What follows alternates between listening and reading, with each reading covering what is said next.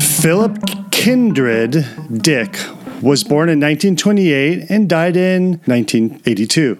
He was an American writer known for his work in science fiction. His work explored philosophical, social, and political themes, with stories dominated by monopolistic corporations, alternate universes, authoritarian governments, and altered states of consciousness. His writing also reflected his interest in metaphysics and theology.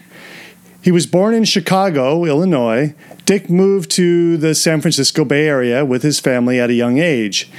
He began publishing science fiction stories in 1951 at the age of 22. His stories initially found little commercial success, but his 1962 alternate history novel, The Man in the High Castle, earned him an acclamation of the Hugo Award for Best Novel. A variety of popular Hollywood films have been have been done on his books, uh, like Blade Runner, Total Recall, Minority Report, A Scanner Darkly, The Adjustment Bureau. Meanwhile, the novel The Man in the High Castle was made into a multi-season television series by Amazon. In 2005, Time magazine named Ubik one of the hundred greatest English language novels published since 1923. In 2007, Dick became the first science fiction writer ever to be included in the Library of America series. Let's go back to the PK Dick readings, emceed by William Sedaris and Gordon Van Gelder. Gordon kicks us off. I think most years we arrange the readings in alphabetical order, the alphabetical order based on the authors' names. This year, in the spirit of Phil Dick, we randomized it by throwing the I Ching. and our next reader is Audrey Schulman reading from Theory of Bastards. First off, it's always a thrill that the book has a swear in it. I get to swear all the time in public. Um, anyway, the, this book's about Dr. Frankie Burke, who's a MacArthur Genius Award winner, uh, and she's uh, studying bonobos. Uh, bonobos are uh, a great ape. It's our, one of our most uh, relatives most close to us. They look an enormous amount like uh, chimpanzees, just a little skinnier, a little less muscular, and their their hair is normally parted right down the center and sort of combed down almost, um, so that they look a little bit like alfalfa and little rascals. Um, and the reason why a lot of people don't know about them is because they have uh, sex constantly. It's their way of dealing with everything, um, any tension, uh, you know, food fight, anything. Um, and that's why you don't see a lot of PBS specials about them, and you don't find them at uh, zoos because there's no PG-18 part of the zoo. Um, but they're they're incredible creatures. They're uh, highly matriarchal and uh, very nonviolent. They will not uh, like chimps, they'll search down, uh, premeditate, premeditate it, and kill other chimps. But bonobos, like the worst they ever, I've done a lot of research about them, and the worst I ever heard of is where one bit another one on the hand, and a few drops of blood came up, and all the bonobos were just freaked out at that. So anyway, uh, my main character, Dr. Frankie Burke, is is studying them, and this is a few years in the future. Uh, so climate change is uh, a bit worse um, when uh, a giant dust storm sweeps in uh, and uh, all hell breaks loose, and she and the bonobos have to survive. So I'll read to you a short section, which is just as the dust storm is sweeping in. In the middle of the night, Frankie woke, her bladder full, and remembered the storm. After visiting the bathroom, she headed toward the enclosure to see if the storm had arrived. The rasping snore of one of the bonobos echoed down the hall. It sounded like Mr. Mister. In the research room, she stopped in front of the door to the enclosure and said, Okay, door, open. The door unlocked and she stepped out into the empty space. The overhead lights snapped on, blinding, so she said, Okay, lights, off.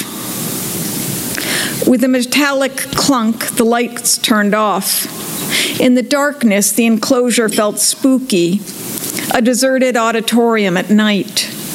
With the glass roof closed, the echo was perfect the rustle of her clothes, the rasp of her breath.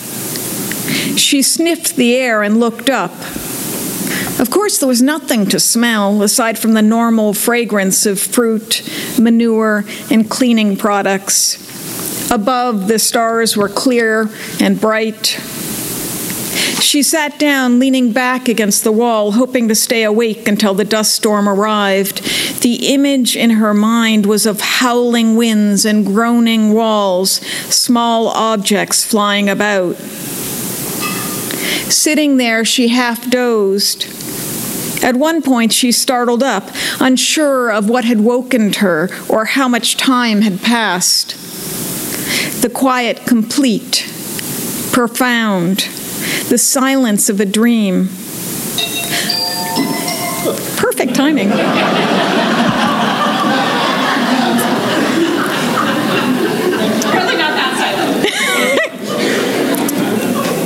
Um, no, no traffic, no voices, no wind, nothing except the breath in her throat. Above her, half the stars were gone. She blinked up at the sky. At first, she assumed the object between her and the stars was a cloud, then noticed how clean the line was, like a giant piece of paper creeping majestically forward across the night sky. She looked over at the tourist viewing area. One by one, the lights along the path blurred, then disappeared, wiped from view, from existence. This silent darkness sliding forward along the path, erasing object after object until only the enclosure remained. This building, the last in all the world.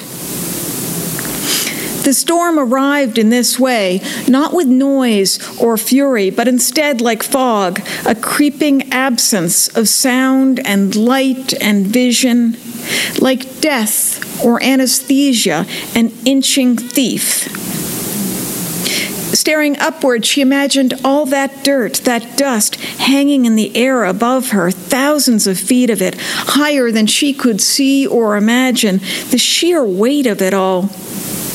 For a moment, she felt how truly tiny, how utterly insignificant she was.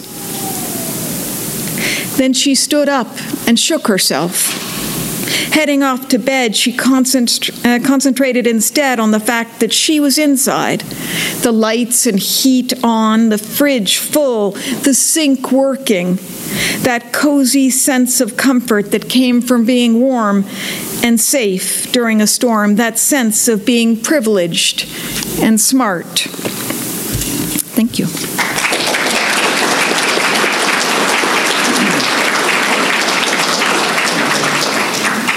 That was Audrey Schulman with Theory of Bastards. By the way, Europa Editions polished it.